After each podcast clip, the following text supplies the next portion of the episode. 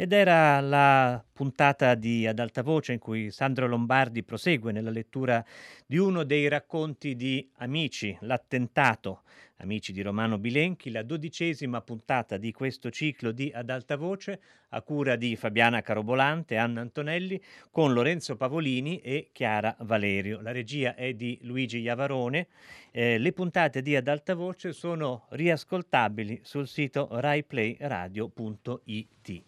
E siamo giunti al momento del nostro libro del giorno. Abbiamo negli studi qui di Piasiago a Roma Leonardo G. Luccone, autore di La casa mangia le parole, un romanzo pubblicato da Ponte alle Grazie, un ampio romanzo che costituisce un vero e proprio mondo. Il, il lettore, la lettrice che deciderà di entrarci, conoscerà una famiglia, una famiglia in cui i coniugi si stanno separando e hanno un figlio diciassettenne che forse è uno dei motivi per cui non si sono ancora separati, ma le cose ormai sembrano andare in questa direzione. Emanuele infatti è un ragazzo eh, affetto da dislessia che però ha compiuto un lungo percorso terapeutico, è diventato sostanzialmente indipendente, tanto che vive a Londra con la fidanzata e a questo punto De Stefano e sua moglie eh, potranno probabilmente separarsi. Nella prima pagina di La casa mangia le parole li vediamo andare a cena dai genitori di lei eh, senza avere ancora il coraggio di parlare dell'imminente separazione.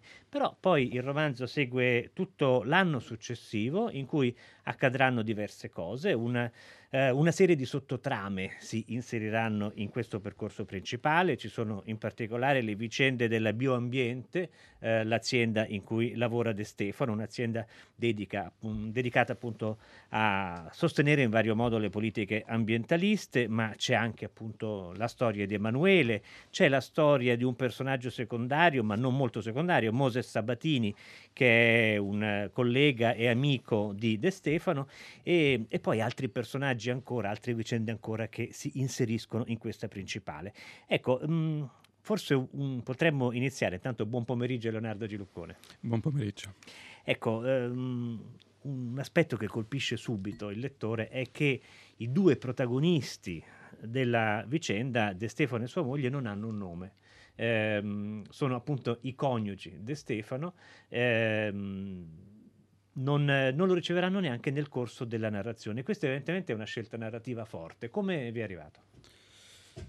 Ma volevo trattare questi personaggi per come li ho vissuti.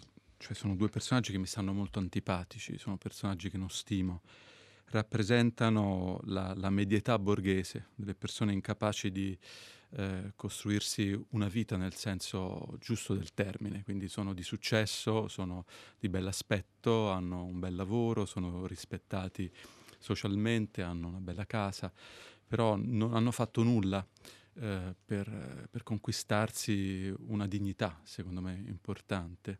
E quindi anche se riescono a nascondere le loro insicurezze, la loro incapacità, come ha detto lei, di lasciarsi dietro la patina, in realtà sono mm, degli inetti, delle persone completamente fantasma per quanto mi riguardo, che non riesco ad aggiungere nulla al mondo, d'accordo? Vivono nella loro crisi, sono imperneati nella loro crisi come se fosse una specie di corrosione continua, ma loro sono poi membri della corrosione, sono parte della corrosione del mondo. Quindi mi interessava analizzare questo microcosmo che è la loro crisi privata, il loro crollo privato Um, Quindi il crollo della casa anche? È il crollo della casa. La, la, loro casa in realtà è solidissima e non crolla. Crollare è, è un, metaforicamente e no è un altro palazzo a pochi metri da, da casa da loro. Infatti De Stefano quando uh, lui è lungo il percorso che di solito fa quando va a correre, eh, si ritrova questo palazzo che crolla da un momento all'altro, tra l'altro è un episodio da- davvero successo dalle parti del Lungotevere. Lui dice, cavolo, possono crollare anche le case, forse fa una riflessione di questo tipo, ma in realtà sta crollando lui, sta crollando lui perché eh, c'è un'assenza, direi, di valori fondamentali. Pur lui lavorando in un'azienda, come ricordava, mh, dedita all'ambiente in maniera anche virtuosa, ma sono solo bollini, sono solo certificazioni, ecco, è un mondo... Eh, eh, di, di, certificazioni che non riesce ad andare incontro, a mio parere, all'esigenza, che poi in una fase molto molto recondita del loro riflettere su se stessi quando si ritrovano avvolti da una nube, da, dall'oscurità della solitudine, del sentirsi per un attimo abbandonati allora capiscono che forse c'è qualcosa. Però è un po' ingiusto, in fondo alla fine De Stefano come personaggio si guadagna un nome perché ha il cognome, è il padre di famiglia e quindi viene chiamato De Stefano, la moglie rimarrà sempre anonima. La moglie è anonima, oppure la signora De Stefano, che è peggio, il peggio eh. possibile, questa signora abbastanza insaziabile, che le ha provate tutte, la vediamo appunto affrontare il sesso a tre per mo- movimentare un po' il rapporto, il corso di paracadutismo, il veganesimo, eh, il crudismo ehm, insomma non, non, la tratto molto bene, mh, mm, anche se poi voglio dire ha un amore abbastanza mh, mm, limpido nei confronti del figlio eh, insieme al marito, ecco lì forse diventano per un attimo una famiglia quando affrontano in periodo appunto in cui le conoscenze in Italia e anche nel mondo erano piuttosto esigue sulla dislessia, si, si, si come posso dire, si concretizza una spinta molto forte da questo punto di vista, solo che loro non capiscono che che diciamo, il tempo del mondo è un tempo diverso dal loro tempo privato, pensano solo che ci sia un tempo estremamente fedele al loro ritmo, no? non riescono proprio a leggere mh, quello che gli succede intorno.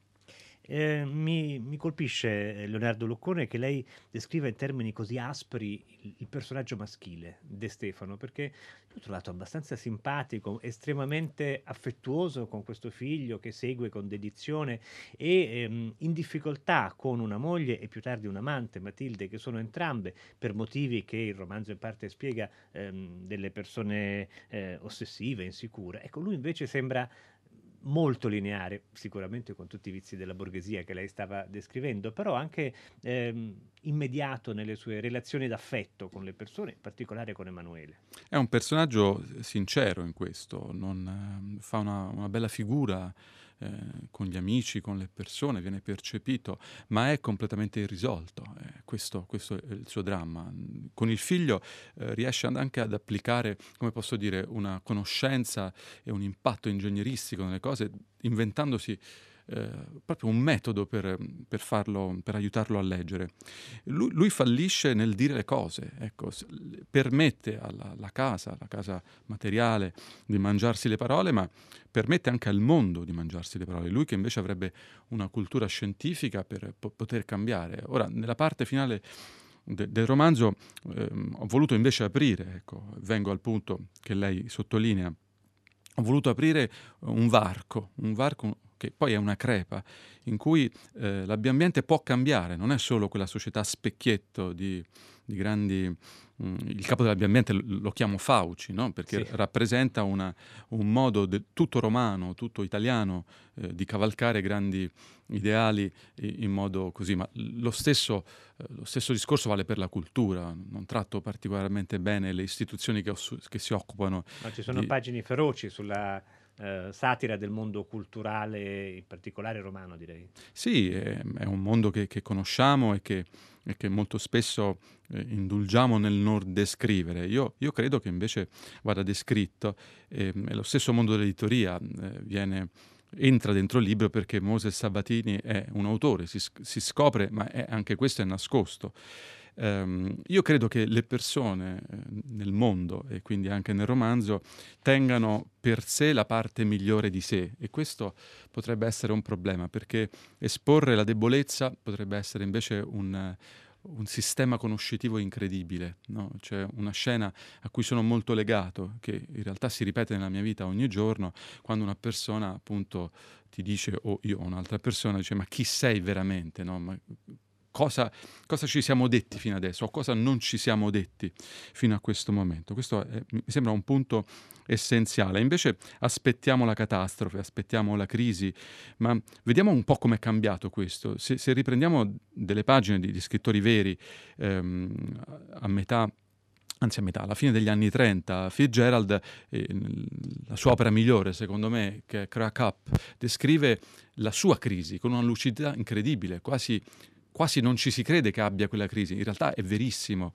riesce a fare un'opera di autofiction incredibile. Ecco, e lui morirà di quella crisi a 44 anni, completamente ehm, conscio di quello che stava, che stava vivendo. Ecco, ne, una crisi di tutti gli aspetti, no? di scrittura, di finanziaria. Ecco, io temo che sia a livello artistico, ma sia a livello proprio spiccio del mondo, ci sia un'incapacità di, di affrontare la crisi e invece la crisi va mascherata nel rapporto con i social media, nel rapporto con, con, con il cellulare. No? Non a caso ho voluto proprio imbibire il, il libro di blog, di messaggi sms, dare un tempo eh, del mondo, il tempo che in realtà per me è il tempo privato di questi personaggi, scandito anche da... Invaso. Da, certo, sì, invaso certo, certo. Da, dal tempo del cellulare. Leonardo Luccone cita Scott Fitzgerald che ha tradotto, così come ha tradotto John Cheever, si è occupato di letteratura di lingua inglese. Questo, La casa mangia le parole, è il suo romanzo d'esordio, è pubblicato da eh, Ponte alle Grazie. Abbiamo detto che è la storia di una crisi familiare, in questo senso la casa e le parole sono appunto la crisi eh, di, un, di, un, di, un, universo domestico e la, la dislessia di, di, Emanuele, ma non solo la dislessia di Emanuele, ma anche la difficoltà di utilizzare il linguaggio e le parole da parte dei suoi genitori. Del resto lo stesso eh, padre di Emanuele scoprirà di essere stato dislessico e quindi in parte di esserlo, di esserlo tuttora. Ehm, ci sono, dicevamo, diverse sottotrame. Una, per esempio, e la tiro fuori subito, anche se è abbastanza minore, riguarda una spaventosa esplosione avvenuta a Boston nel 1919 di un grande deposito di melassa che invade le strade della città, facendo anche alcune vittime e provocando un lungo processo contro l'azienda che l'aveva costruito, che cerca di scaricare la colpa sugli anarchici. Ecco, questa invasione di Melassa possiamo anche intenderla come una metafora di ciò che accade quando raccontiamo le nostre famiglie, le nostre vite. Direi di sì perché la melassa è mm, poco usata da noi in, in Italia, ma è una, una sostanza zuccherosa fondamentale Pensate che finisce nella Costituzione degli Stati Uniti. I primi presidenti la ricordano con molto affetto perché la melassa faceva parte di, del cosiddetto commercio triangolare, si scambiava melassa eh, negri, così dicevano, e soldi ovviamente. Con la melassa ci, si facevano sostanzialmente alcol e munizioni e quindi quale, quale diciamo, prodotti migliori.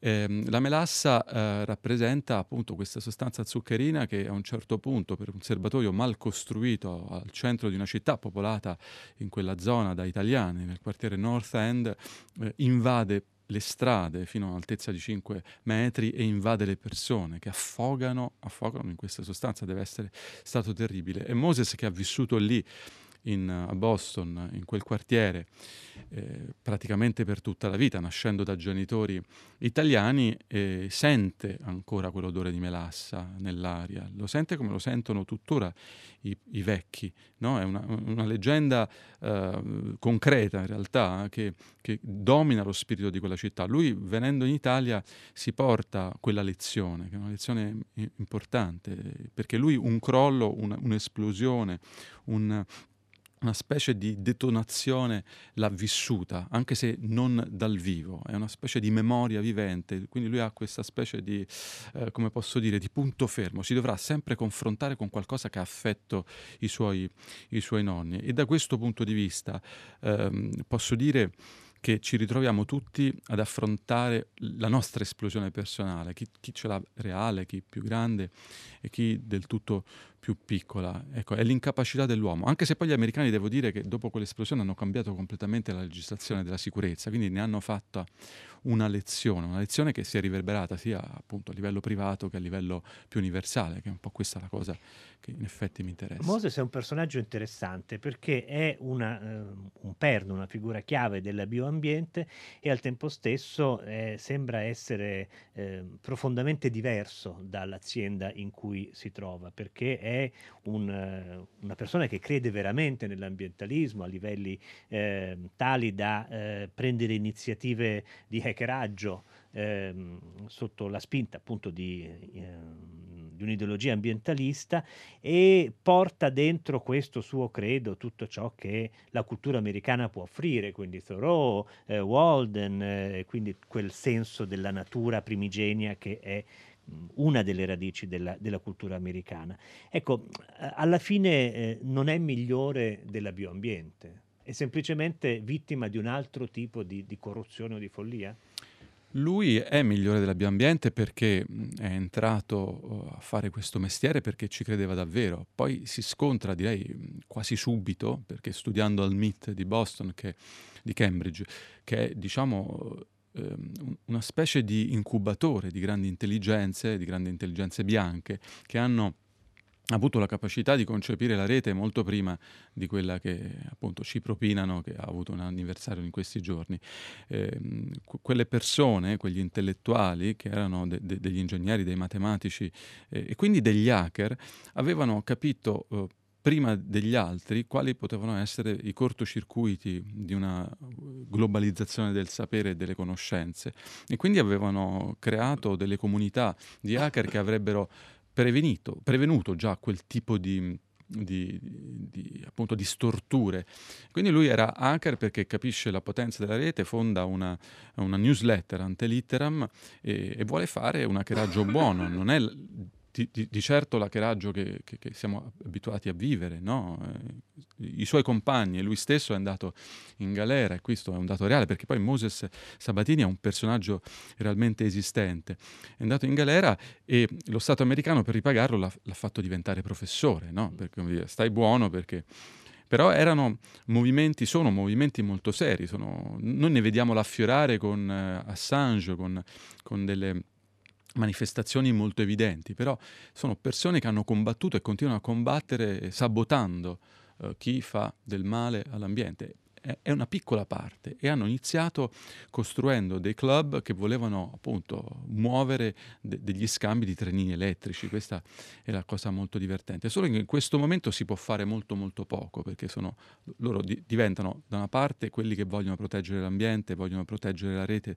nella sua libertà, dall'altra parte sono i, consul- i suoi colleghi possono diventare consulenti go- governativi, certo. d'accordo, e lavorare per le grandi aziende telefoniche o per lo Stato americano. E la cosa divertente che li lega all'incidente della melassa, che come gli anarchici eh, questi informatici, questi grandi geni de- dell'informatica sono stati espulsi o fermati dallo Stato americano con una legge speciale. I nostri amici anarchici, che erano quasi tutti italiani, no, noi ricordiamo solo Sacco e Vanzetti, ma c'è una lunga genia Galeani, di Galeani certo, certo. E, ehm, mh, sono stati i primi. La storia si ripete e si è ripetuta con uh, gli hacker, che erano personaggi, continuano ad essere personaggi di gran lunga positivi perché vogliono vogliono un bene comune. Come mai ha eh, scelto formalmente di organizzare questo romanzo eh, con un ricorso molto fitto al dialogo e con una ridda di date che costringe il lettore a eh, organizzarsi una sorta di eh, calendario mentale rimettendo in ordine i capitoli perché lei si sposta molto spesso dal, nel tempo, devo dire indicando sempre dove ci si trova, ma insomma c'è un po' di lavoro da fare, come mai? Secondo me perché diciamo, io ho scelto l'unico modo che so usare per raccontare che è eh, la guida della rimembranza, la guida del ricordo. Quindi questo è un romanzo scritto eh, a fior di ricordo e quindi i ricordi vengono in questo modo qui. Io non ho non sono in grado di linearizzarli, non trovo sia giusto. Quindi qualche volta ho aiutato il lettore con la data, ma insomma io fosse per me non le avrei nemmeno messe, perché non è così importante a un certo punto. No? Chi, chi, ricorda li mette sullo stesso livello, perché il peso non è dato dalla collocazione del tempo, ma è dato dal, dal peso nell'anima, dal peso che occupano nella, nella tavolozza dei ricordi. Quindi questa è l'organizzazione, perché i dialoghi perché mh, io credo che si possa portare avanti una storia attraverso la registrazione di quello che accade, quindi a me interessa assolutamente, eh, come posso dire, registrare quello che succede e anche i punti morti, perché i punti morti descrivono meglio i personaggi che, eh, posso dire, una densità assoluta dove si vedono tutte scene memorabili. E quindi il dialogo va fatto senza didascalie, io riesco a farlo così, senza indicazioni di chi sta parlando, è un susseguirsi di, di voci come se le stessimo stiamo appunto ascoltando noi, spiandola. E, ehm, e, poi, ecco, da lì si deve trarre la storia. Io ho messo dei punti di riferimento, non mi interessa nemmeno che seguano la storia che ho in mente io. Il lettore con questa sequenza temporale costruirà una sua storia. A me va benissimo. In questo senso si tratta proprio di entrare in un mondo, quasi in una realtà virtuale, esplorarla e decidere dove collocarsi, come muoversi all'interno di questo libro che è quello che abbiamo presentato oggi di Leonardo G. Luccone, La casa mangia le parole, romanzo d'esordio pubblicato da Ponte alle Grazie. Grazie per essere stato con noi. Grazie a voi. E un saluto a tutti coloro e a tutte coloro che ci hanno scritto ci hanno ascoltato oggi. Grazie per i molti messaggi, anche quelli in cui si è riflettuto, si è raccontato storie di eh, conciliazione difficile tra lavoro e famiglia. Un saluto da Tommaso Giartosi, oggi in conduzione, Susanna Tartaro, curatrice di Fahrenheit, Daniela Pirastu alla regia, alla console tecnica, ora Gaetano Chiarelle, prima Gabriele Cioni e nella nostra redazione Benedetta Annibali, Giosuè Calacciura, Carlo D'Amicis, Lea Gemmato, Clementina Palladini e Laura Zanacchi. La linea passa a 6 gradi con Luca Damiani.